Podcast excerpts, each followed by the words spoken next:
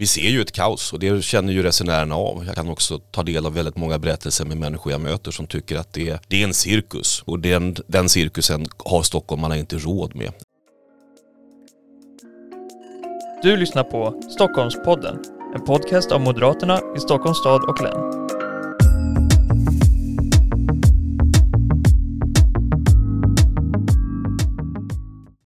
Hej och varmt välkomna till veckans avsnitt av Stockholmpodden. Och med oss idag så har vi Kristoffer Tamsson som är oppositionsregionråd i Region Stockholm. Välkommen Kristoffer. Tack så mycket.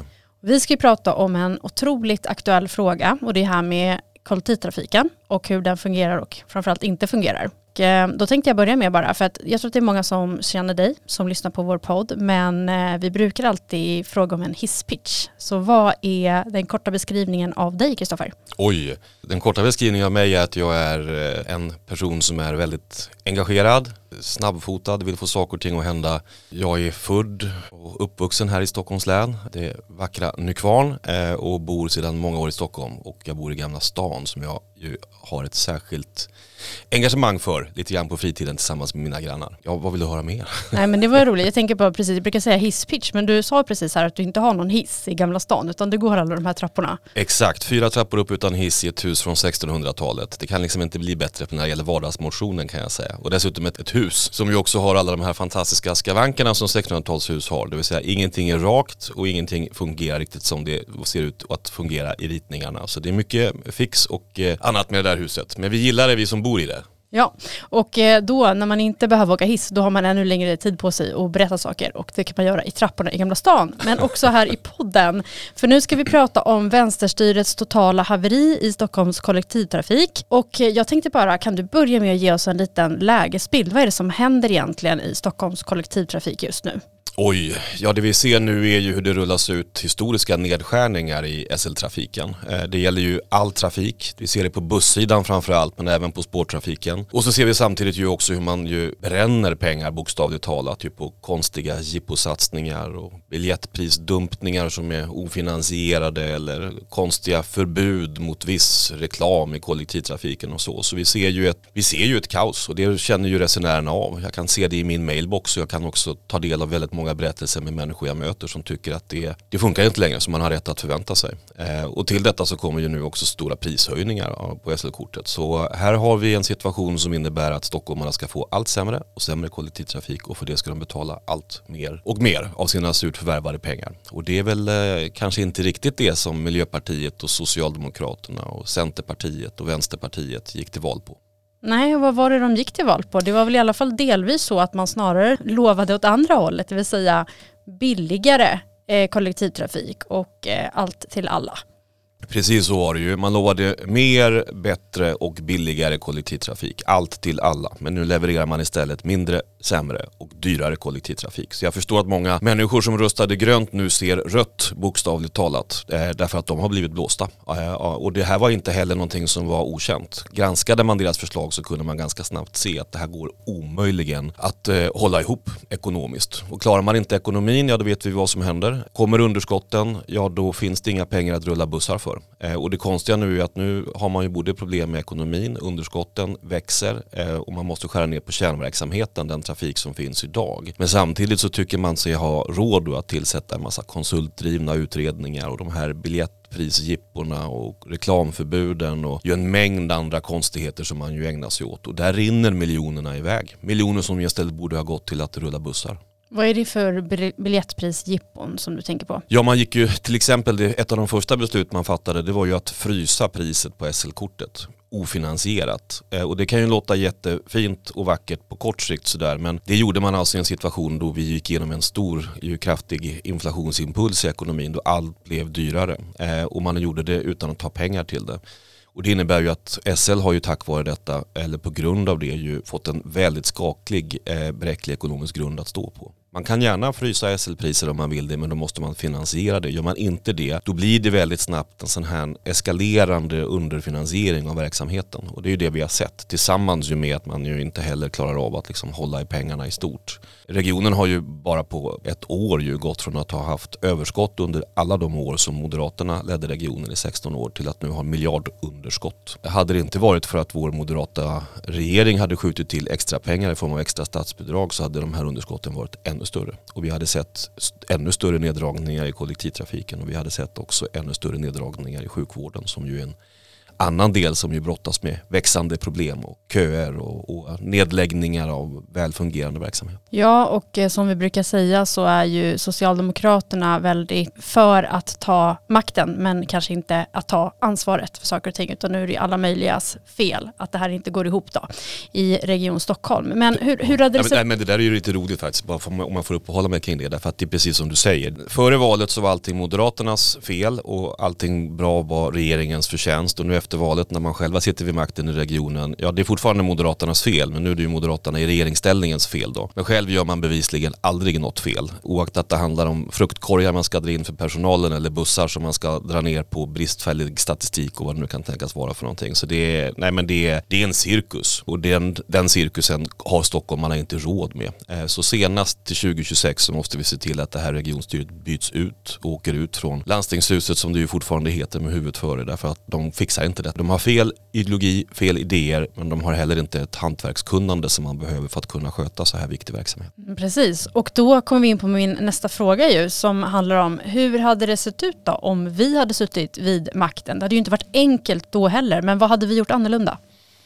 Ja, vi hade ju inte ägnat oss åt att göra ofinansierade taxifrysningar. Vi hade inte ägnat oss åt att förbjuda reklam. Vi hade inte ägnat oss åt att starta nya konsultdrivna utredningar och olika jipposatsningar i trafiken i stort. Utan vi hade ju satt fokus på att rulla det som rullar. Vi hade satt fokus på att hålla hårt i pengarna, i resenärerna, skattebetalarnas pengar. Vi hade gjort mindre makliga biljettprishöjningar i takt med att prisutvecklingen i stort sker i samhället. Och sen hade vi ju sett till att ju fortsätta det arbete som vi ju hade med att göra trafiken i alla fall lite bättre varje år, lite punktligare, att modernisera den, att jobba med trygghetsfrågor och se till att det här stora framtidsbygget med utbyggd tunnelbana och annat skulle kunna rulla vidare med oförändrad kraft. Och vi lägger ju alternativbudgetar varje år, och det kan man ju ha med sig om ni träffar någon sosse som säger att det hade varit lika illa med Moderaterna, så är det inte sant. Därför att med våra prioriteringar och vårt sätt att ju just ta ansvar för ekonomin så kunde vi ju i vår alternativa budget till vänsterstyret presentera en satsning på kollektivtrafiken på 800 miljoner. Det hade inte bara räckt till att rädda all den trafik som nu dras ner och läggs ner, utan vi hade också kunnat göra nysatsningar. Varför vill vi göra det här då? Jo, därför att vi tror på kollektivtrafiken, och vi tror att ska man få fler att resa med den så måste den vara bra, väl utbyggd, hel, ren, snygg, trygg och punktlig. Och då kan man inte ägna sig åt den här typen av neddragningar som nu sker. Så vi har prioriterat kollektivtrafiken tillsammans med en köfri sjukvård i våra budgetförslag. Det innebär att vi säger nej till en massa annat som de säkert tycker är viktigt i jippon och så. Men det innebär också att stockholmarna kan lita på bussen och tåget, eller ska kunna lita på bussen och tåget. Det kan man inte göra idag. Nu är det väl uppemot en 20 busslinjer som helt och hållet skrotas eller hotar att skrotas. Berätta gärna lite om det, men jag tänker också på att vi möter ju väldigt mycket upprörda känslor bland stockholmare som drabbas av det här. Det finns ju till exempel väljare vi har träffat på som har röstat på Miljöpartiet som säger rakt ut att det här var ju absolut inte vad jag förväntade mig, utan jag kommer lägga min röst på Moderaterna nästa gång. Det har hänt ute i verkligheten om man träffar väljarna. Och bland annat så finns det ett område här, Norra Djurgårdsstaden, som är ett av de områdena som riskerar att drabbas av att man helt enkelt lägger ner busslinjen. Och det var ju egentligen en stadsdel som är planerad för att folk ska åka kollektivt och inte ha bil allihopa. Vad tänker du om det här och vad säger de du träffar och de som mejlar till dig? Och det är ju helt sant. Alltså det är ett 20-tal busslinjer som nu läggs ner eller hotar att läggas ner av vänsterstyret. Och till detta ett 70-tal bussar som alltså kommer att få indragen eller kraftigt neddragen trafik. Så det här är ju den största nedskärningen i kollektivtrafikens moderna historia i Stockholm. Det drivs nu en politik som avvecklar kollektivtrafik när vi istället borde utveckla den. Och det är vi ju starkt kritiska till. Och precis som du säger så finns det ju nu områden, delar runt om i länet, till exempel i Stockholms stad, några norra Djurgårdsstaden som riskerar att bli av med i praktiken hela sin kollektivtrafik. Vi talar då buss 75 just där, och den lägger man ju då från vänsterstyret ner, eller vill lägga ner, trots att den har fler resande nu än före pandemin. Man har ju sprungit runt lite grann, jag tror att det är från Miljöpartiets sida inte minst, men även Socialdemokrater och andra, och sagt att det är ju ingen som reser med kollektivtrafiken längre och därför så ska vi dra in den eller dra ner på den. Men vi har ju synat den bluffen och konstaterat att det stämmer ju inte. De här nedläggningshotade bussarna i Stockholms stad till exempel, de har alltså fler resande idag än vad de hade före pandemin. Och resandet ökar ju stadigt. Och att lägga ner bussar som fler människor söker sig till och vill resa med, det är ju väldigt märkligt. Alltså det är inte så man kommer att få fler resenärer i kollektivtrafiken i stort, utan det är ju ett sätt att ge sig på förtroendet för kollektivtrafiken. Och då vet vi vad som händer. Då kommer människor att vända den ryggen och så kommer de transportera sig på andra sätt. Och den valfriheten vill ju vi moderater att man ska ha. Vi ställer ju inte trafikslag mot varandra. Men att välja bort kollektivtrafiken för att den inte finns eller för att den inte överhuvudtaget fungerar, det är ju ett underbetyg för den politiska ledningen i regionen nu, skulle jag säga.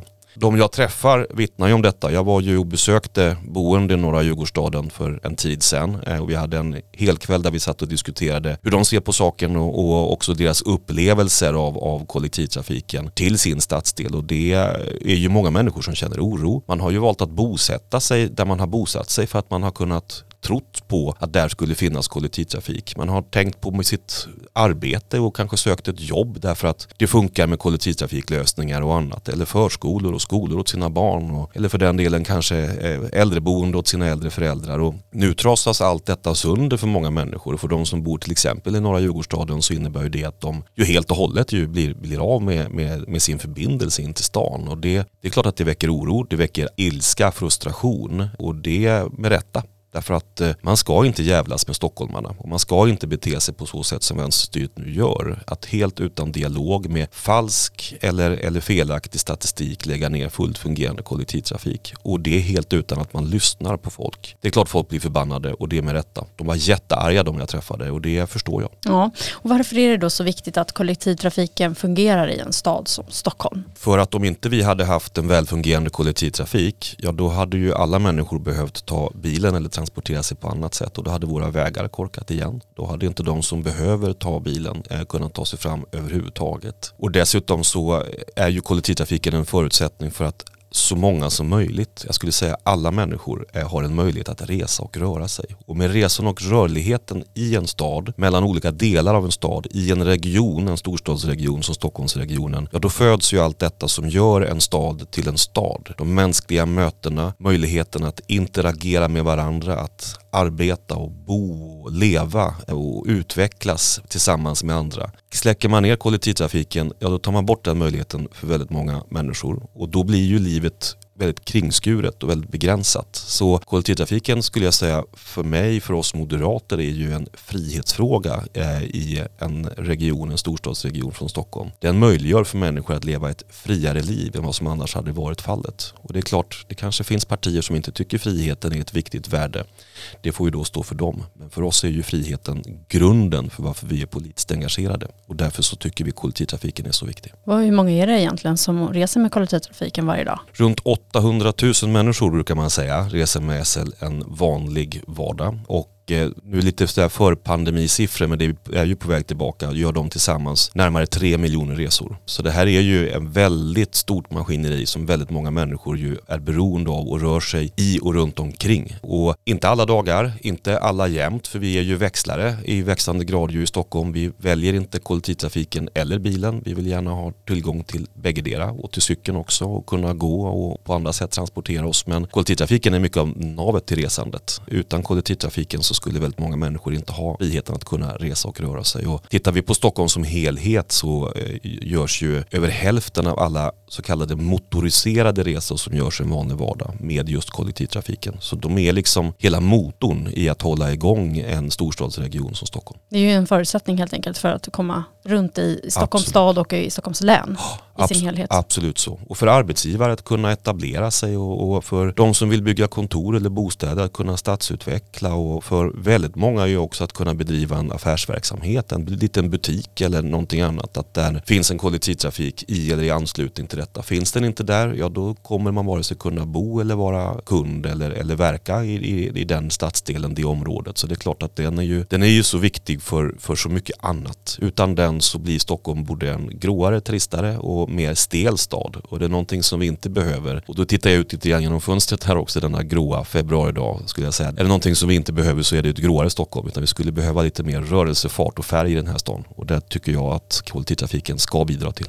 Och sen valet här så då har ju du satt igång ett långsiktigt politikutvecklingsarbete inom Region Stockholm som vi kallar Stockholm 2030. Kan inte du berätta lite grann om det? Ja, det var ju, vi insåg ju under förra mandatperioden att väldigt många människor inte har en relation till Moderaterna i Region Stockholm. Väldigt många kanske inte riktigt vet, vågar man engagera sig och tycka till och så politiskt där? Är det bara sjukvård och kollektivtrafik? Och även om sjukvården och kollektivtrafiken är centrum för allt vi gör så tyvärr får man ju säga ibland sysslar ju regionen med massa andra saker också. Och det vi vill göra nu helt enkelt är ju att öppna upp, man får säga då, regionen och vårt politiska arbete i regionen för fler att vara med och tycka till kring. Och vara med och diskutera. Och det gör vi då kring någonting som heter Stockholm 2030 där vi ju ska försöka bena ut en frågeställning. Inte bara var ska Moderaterna i regionen vara om något år utan om vi lyfter blicken och böckar just bortåt 2030 och även därefter. Vad är det för frågor vi ska driva? Vad kommer vara viktigt ur ett regionalt perspektiv för människor som lever, bor och verkar i Stockholmsregionen? Så det är mycket den typen av frågor som vi försöker väcka och lite grann genom att faktiskt låta de som deltar vara själva utvecklingsarbetet. Med sina inlägg, med sina frågor och med sitt engagemang. Och vi har diskuterat ju allting från sjukvård till varför och hur fler kvinnor ska kunna välja Moderaterna till trafiksituationen och kollektivtrafiken till övergripande tillväxtfrågor och annat. Och det har så här långt varit ett jättespännande arbete som jag ju hoppas att vi också ska kunna fortsätta med. Så om du hör detta och du känner att där skulle jag vilja dyka upp och vara med så hör gärna av dig så kommer vi se till att du får en inbjudan. Och nu är du väldigt kunnig och väldigt erfaren inom kollektivtrafiken. Men vilka frågor brinner du för i övrigt?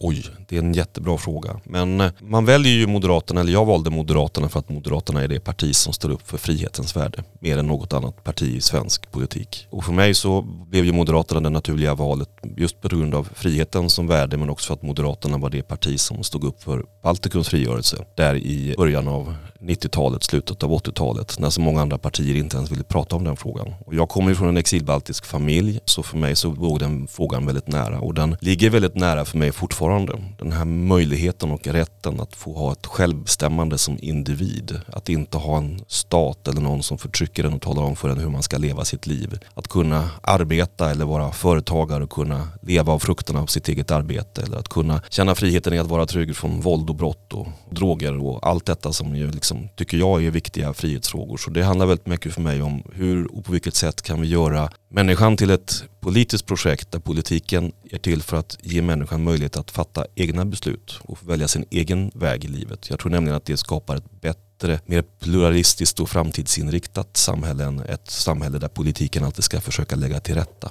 Och då finns det så många frågor såklart som ju behövs tittas på kopplat till det. Lagar och regler och såklart. Skatter, transportsystem, miljöfrågor och mycket annat. Och jag har ju förmånen att jobba med politiken just kopplat till transport och infrastruktur men också på andra håll och kanter. Jag har ju till exempel ett uppdrag i Europarådet där jag jobbar mycket med mänskliga rättigheter och utveckling av demokrati och inte minst den lokala regionala demokratin ur ett europeiskt perspektiv. Och det tycker jag är väldigt spännande. Men frihetsfrågan blir nog alltid den där jag själv liksom startar och landar när jag funderar kring liksom vilken fråga är viktig för mig. Och sen försöker jag sätta in den i det sammanhang eller i det område som jag just då har förmånen att få arbeta med. Och det är väl också en sån här sak som jag tror Moderaterna alltid måste reflektera och fundera kring. För Moderaterna utan en tydlig frihetslidelse, utan en tydlig frihetsidé. Det kommer alltid att bli, i mina ögon sett i alla fall, ett både fattigare och tråkigare än Moderaterna. Så frihetsfrågan är viktig.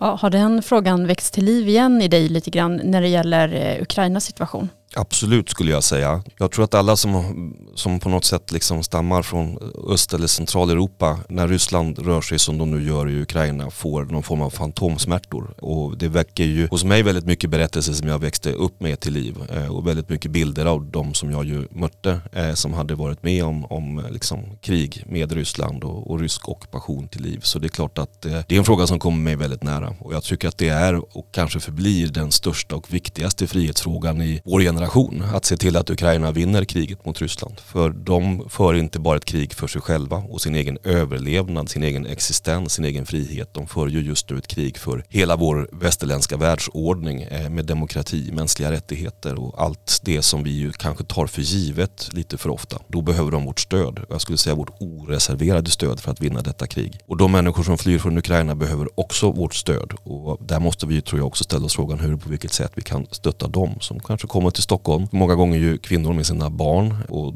de har ju många gånger en jättesvår situation. Så jag tror att just Ukraina och det ukrainska folket är en jätteviktig fråga för oss alla. Att vi borde se, aktivera oss i och för, engagera oss kring och ställa oss frågan: vad kan vi göra? Som enskilda människor i kommunen, om vi är verksamma där, i regionen eller nationellt eller europeiskt. Det är liksom, det finns inte och får inte finnas några gränser här, tror jag, där vi gör Ukraina-frågan bara till en fråga om nationellt stöd, utan här måste vi alla hjälpas åt och vi får aldrig glömma att ständigt påminna oss själva om att det där kriget pågår, därför att det är precis det som Ryssland vill.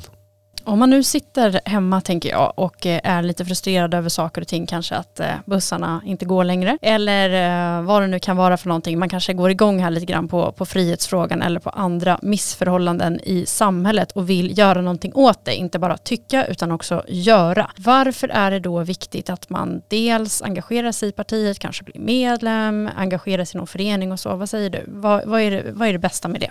För att Moderaterna är sina medlemmar. Vi är ju ett parti som ju absolut är ett idéparti i grunden. Vi har ju tydliga värderingar om frihet, ansvar, trygghet, företagande, hårt arbete som en grund för liksom allt det vi gör. Men det är ju tack vare människor av kött och blod som engagerar sig i Moderaterna som de där frågorna får liv. Som de både kan bli handfast politik, men också som vi ju kan hjälpas åt att diskutera vilken riktning vi vill att Sverige egentligen ska ta. Och ju fler vi blir, desto roligare blir ju det arbetet. Men om människor inte väljer Moderaterna så innebär ju det att både värderingarna blir svagare i sin kraft, men också såklart att det inte blir lika kul att vara aktiv i Moderaterna. Så vi behöver bli fler och jag tycker att man ska välja Moderaterna därför att det finns inget annat parti som gör allt det vi gör och så skulle kunna fylla funktionen i svensk politik i vårt ställe. Och inte Moderaterna fanns så skulle vi behöva uppfinna Moderaterna och även då skulle vi behöva människor som engagerar sig, som är med och tycker till och gör och arbetar, där ingen insats är för liten och ingen är för stor. Så istället för att sitta hemma och vara frustrerad så bör man helt enkelt följa med på en valkampanj eller ett möte med missnöjda bussresenärer eller liknande. Vad som helst gills. Absolut så. Alltså det är roligt. Jag kan förstå också. Jag tror att vi alla har väl någon gång tagit vårt första steg in på ett partimöte eller någonting sånt och så tänker man, vad är detta för någonting innan man kliver in genom dörren eller kanske till och med när man klivit in genom dörren. Men kom ihåg att alla andra där i det där rummet är också människor av kött och blod. De är företagare eller pensionärer, de är städare eller de är taxiförare, de kan vara egenföretagare eller studenter eller vad det nu kan tänkas vara. Det som är gemensamt för oss alla är ju att vi är moderater och att vi tror på friheten och frihetens idéer. Jag skulle säga till fler, våga göra just detta och våga engagera dig. Och kom ihåg att just detta, att alla insatser behövs. Man behöver liksom inte vara nationalekonomi och kunna skattesystemet fram och tillbaka för att behöva engagera sig politiskt. Utan det räcker med en god portion av engagemang i samhället, en vilja att göra andra människor rättvisa och framförallt en vilja att kämpa för våra värderingar och våra idéer, så är det fullgott nog, skulle jag säga. Ja, för alla oss har det ju varit en första dag i partiet någon gång. Absolut, absolut. Ja, tack Kristoffer för att du kom hit. Tack så mycket. Tack för att ni har lyssnat. Glöm inte att prenumerera på podden för att inte missa när nya avsnitt släpps. Om du vill komma i kontakt med oss och tipsa om något du vill höra i podden så kan du mejla oss på stockholm@moderaterna.se.